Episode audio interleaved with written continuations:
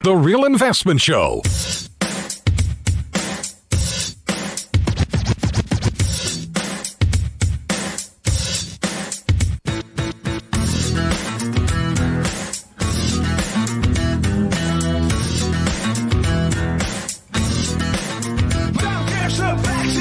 And welcome back to the show this morning. I'm your host, Lance Roberts. It is, of course, uh, well, you know, Tuesday.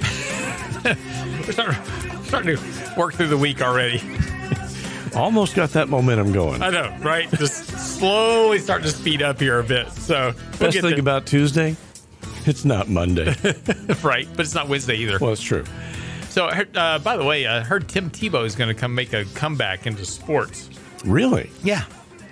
Apparently as a tight end, which he's never played before, ever. Mm-hmm. But they're going to bring him back. I think it's, uh, and Russell can correct me, but I believe it's for the uh, Jaguars. Yeah. He's coming back to play. Okay. So, cool. I mean, he's been out of the game here for a while, so mm-hmm. I'm just this is going to be kind of interesting. I know we're I know we have a shortage of employees going on right now. People yeah. are staying home to work. Has it gotten into the case of football as well? And and people are some people are screaming that they signed him, but they didn't sign Colin. Way.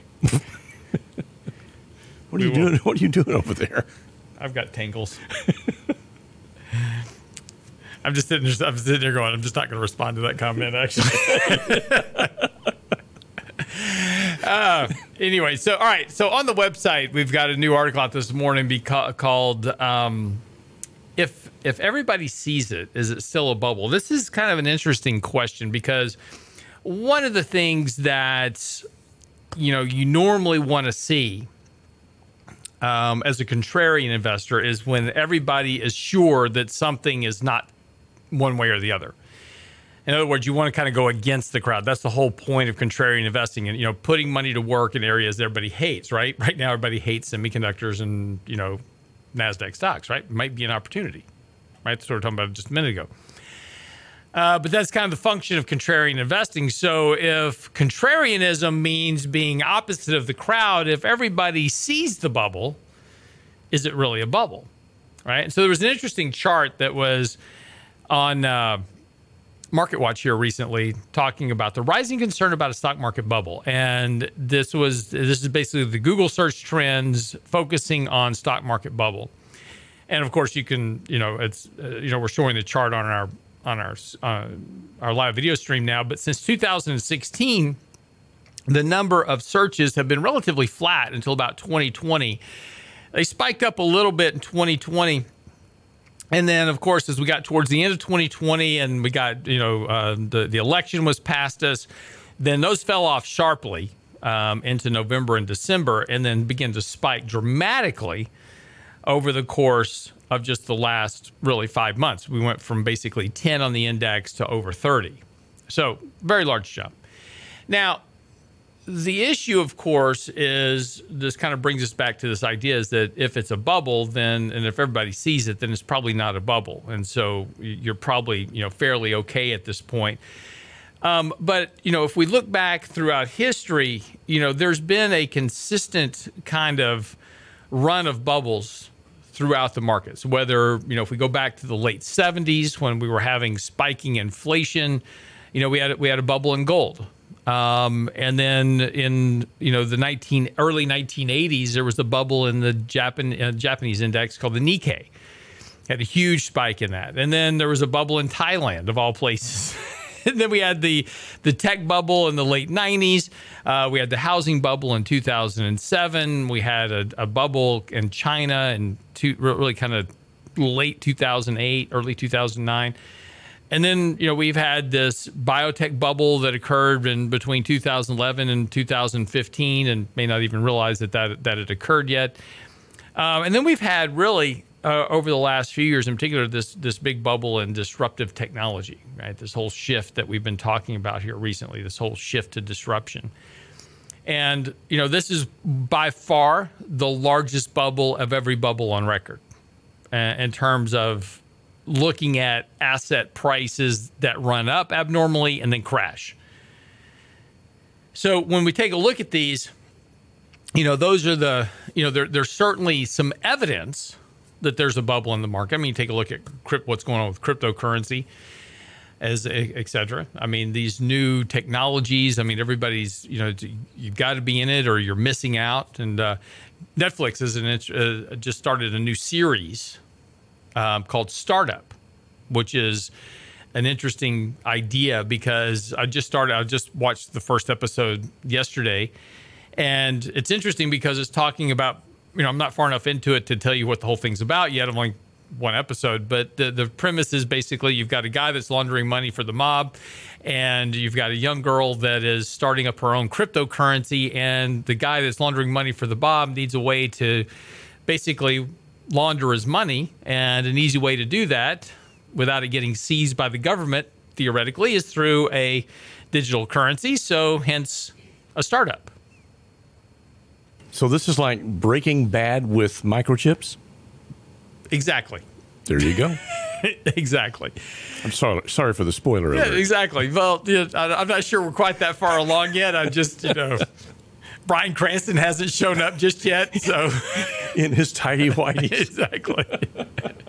But you know, we'll see how this how this all works out. But that's the idea, right? I mean, it's just we've had this massive bubble uh, over the course of the last really few years in this disruptive technology. And you know, the question is, what happens? Is this a new paradigm? Is this an actual bubble? Does it bust? You know, you know, these are the concerns that, you know, we certainly have to to consider um, in this environment. And, you know, as we continue to kind of, of look through this structure and, and take a look at how investors are, in, are are positioned and, of course, how, you know, people are approaching the markets, this is something that is certainly a differentiator that we haven't seen before. And uh, there was an interesting um, quote in the Wall Street Journal that um, talking about how, you know, experienced investors are now deemed to be out of touch with the markets. And we saw this recently at the, the Warren Buffett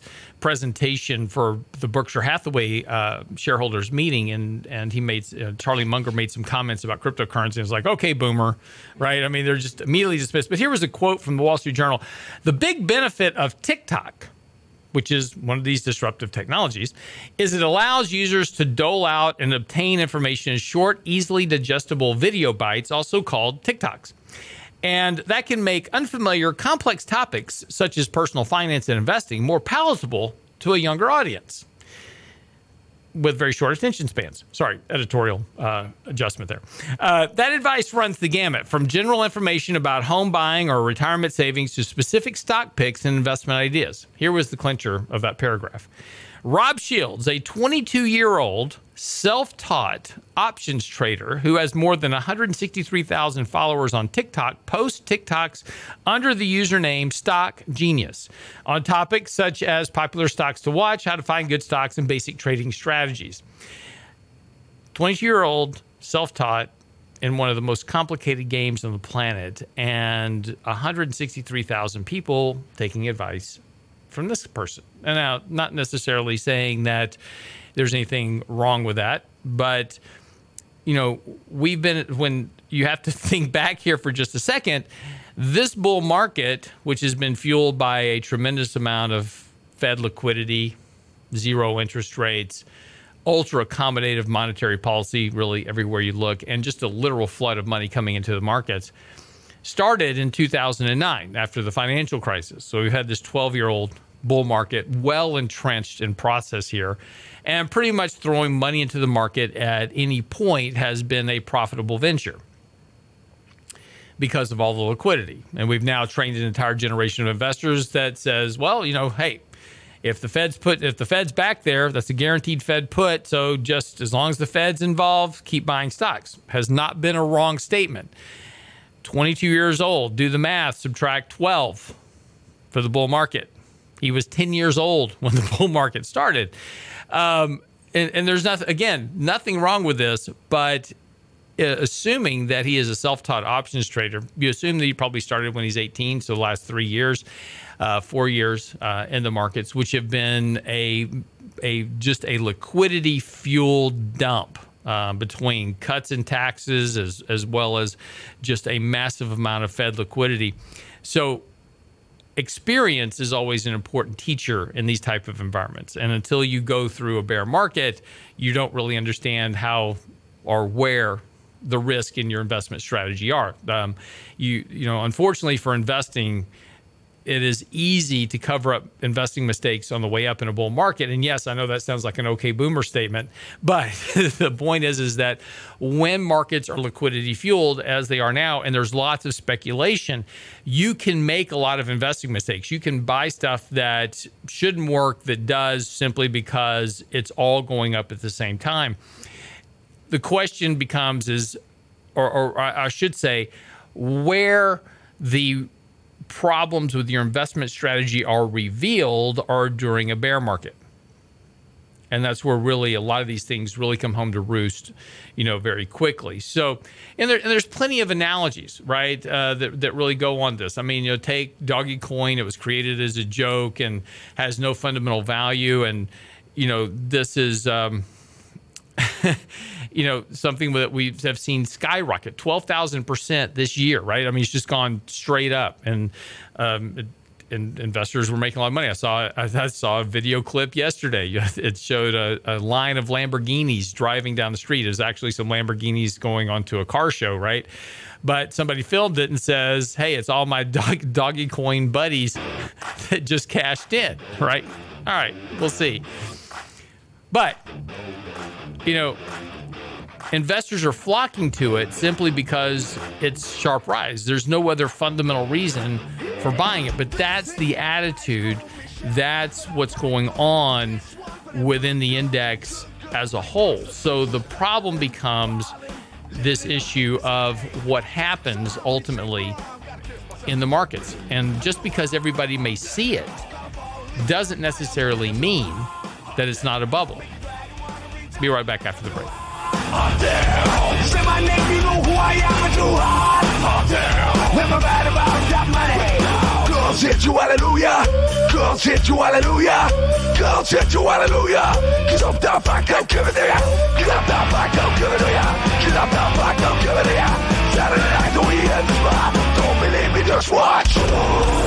You're listening to The Real Investment Show.